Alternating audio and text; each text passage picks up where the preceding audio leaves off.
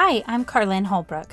I'm a John Maxwell Team certified coach, teacher, trainer, speaker, published author, and influencer with more than 25 years of global leadership experience. If there's one thing I've seen firsthand time and time again, it's that the best leaders inspire others to follow their purpose and their passions, while the influence of a bad leader can literally tear down people's potential. Join me for a few sips of leadership tips that will help you become a better leader by first conquering the hardest person to lead you.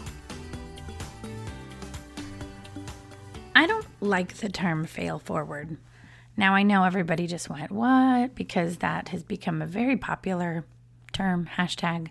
There's even an organization um, that turns, and they talk about turning insights and turning risk taking and turning all those things into, you know, how do we take that and learn from it and move forward. And I honestly, I think the the thinking behind it and what they're trying to accomplish is a good thing because I'm a huge believer in risk taking and I have no problem with taking risks and if things go wrong, oh well, we learned. It's fine. Let's, you know, figure that out. Let's again, I guess move forward in a way. However, here's where I'm I'm struggling because we are such a culture and a society of you're either right or you're wrong. It's either pass or you fail. I think people are taking the term fail forward as almost an excuse like if something goes wrong hey we're just going to move forward just keep moving just keep going. And then everyone like rallies and everyone cheers and that's great that we're making everybody feel better. But honestly it's almost making it sound like to me oh let's just give everybody a participation trophy and we'll all move forward together because yay us we we we're just we're learning so at least we're taking risks yay but that's great. You're taking risks. That's great. You're putting yourself out there. However, you're not going to have like, you're not going to not fail or have good things happen if you don't just take a moment to kind of figure out, well, what did go wrong? And let's sit in that for a minute and be okay with assessing the issues. And I think at least what I'm saying from my point of view, I think that sometimes people feel so awkward doing that because they don't want to point fingers. They don't want to, you know, be open and honest in an environment where something's a group project and it's a cross team or cross functional type of thing. And it's like, oh gosh, that's uncomfortable to talk about what went wrong. And then, or then sometimes people do point fingers when it really isn't that person's fault. And then everyone gets in this really awkward place. So instead, we just ignore it and we don't have the tough conversations we don't actually pause, regroup, and assess what could have gone better, what, what we could have done differently. Um, or in some cases, I think it's just we try to gloss over the failure because we don't want the higher ups to see what really went wrong. So we just kind of dance and dog and pony and accentuate the positive because here's what went right and yay us. And in reality, it's like I feel like it just it's a spinning wheel. It goes into a full loop of just, you know, over and over again. And um, you're not really learning anything from what you just tried to do. It made me think about when I was thinking about failing forward. Again, the notion of participation trophy. So I played softball from the time I was about nine, uh, all through high school, uh, from competitive teams, traveling teams to varsity softball in high school as well. And you know, the best coaches that I had we're not the ones that beat you down for your failures like if you struck out or i was a pitcher so like if i walked too many people or something happened and i would get so down on myself the best coaches weren't necessarily the ones that were like shake it off and that's okay and that's fine don't worry about it the, they were the ones who were like hey i'm here i got your back how about dropping your shoulder a little bit back and then moving flattening your bat a little bit so you can get a better swing at this particular picture pitcher or how about when you're pitching, you know, just don't even try to throw junk. Just throw it straight up down the middle. Like, we'll get out of this inning. It'll be okay. Like, the best coaches to me came and gave me like a positive tip and a positive, like, hey, maybe let's course correct a little bit. Let's try something a little bit different um, to see if that's going to help kind of your next move. Because honestly like the other coaches i had th- again throughout the years that were just like shake it off rub some dirt on it no problem it's okay and wanted to give people participation trophies that didn't make me feel any better. And that certainly didn't help correct my actions of what i might have been doing in the moment or help me get better at something um so for me that just didn't feel like it was helpful and i feel like that that's translating a lot into our corporate cultures our organizations our work environment hey, again, I'm all for it. We're in a 1.0 world. I love it that we innovate, we try something new, we test, we take risks. But then let's take a pause and like actually assess what did go wrong and see that if you course correct and we can detour, that sometimes it's a really good destinations that you end up in, or even sometimes better, rather than just trying to jump forward so quickly without taking that moment. All right, so let's get into some sips. Sip number one. When something didn't go as planned, and that's quote unquote failure, but I much prefer saying, hey, that didn't go as planned because I think failure is such a weighty word. Anyway, pa- just pause. Pause when something happens. Think about it this way when you trip and fall, do you just jump right back up and start running forward again? Chances are no. If you skinned your knee, or you might have twisted your ankle, you might need to clean a wound out. You might be crying and have to sit for a moment from the pain until it goes away. And then, yes, eventually you do get up and you start either hobbling along forward or hopefully you can get up and start walking if it's, you know, a bruised knee. In any case, when you trip and you fall, you got to pause and you have to stay there for a second just to figure out okay, what is it that's wrong? How do I treat it?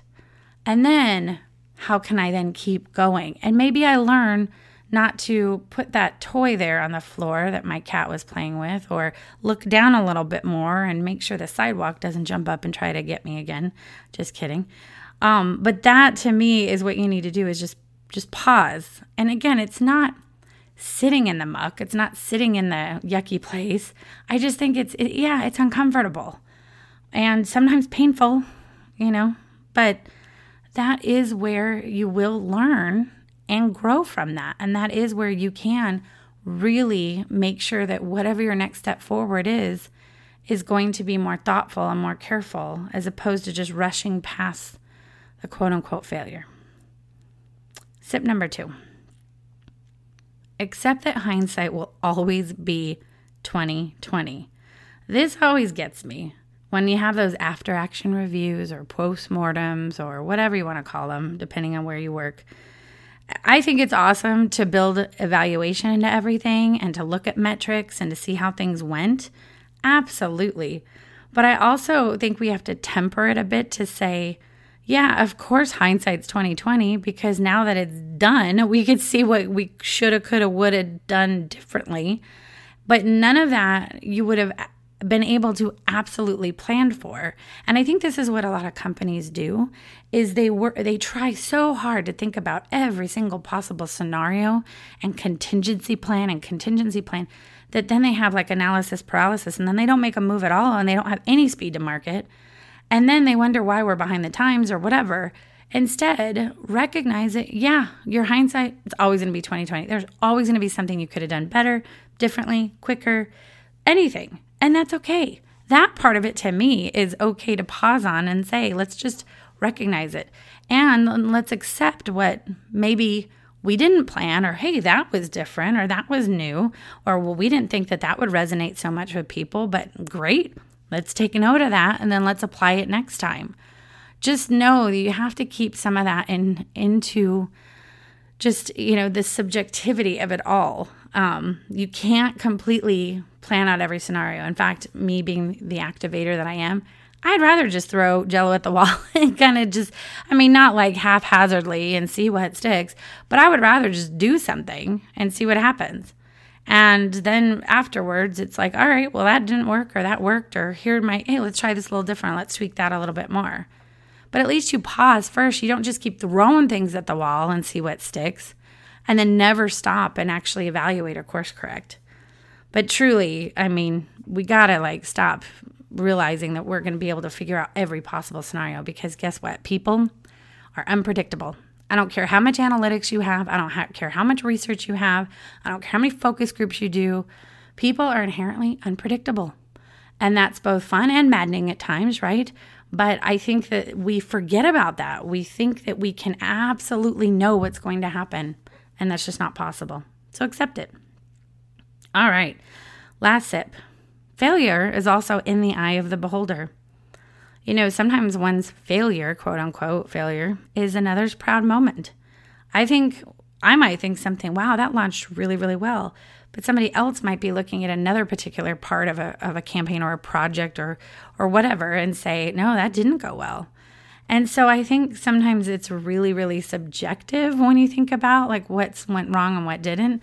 Um, and so I think we also have to keep that in mind too. And again, don't get in the finger pointing game. It's not about that. It's about looking at different aspects, and different people are going to care about dis- different aspects of something.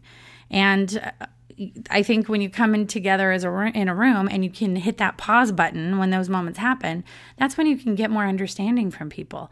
Have those conversations uncomfortably about like, well, what do you think could have been done better?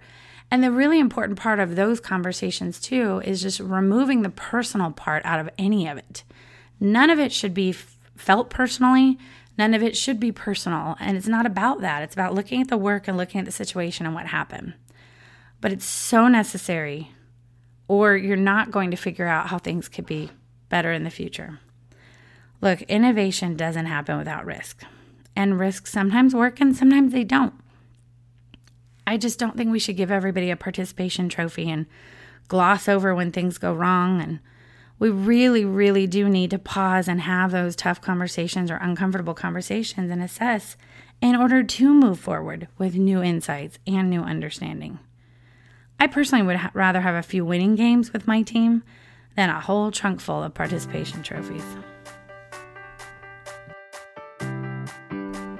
Thank you for having a cup of coffee with me. For more sips and tips, connect with me on social and follow Leader Sips on Facebook, Twitter, Instagram, and Pinterest. And don't forget to visit my website, carlinholbrook.com. Until next time, keep on brewing.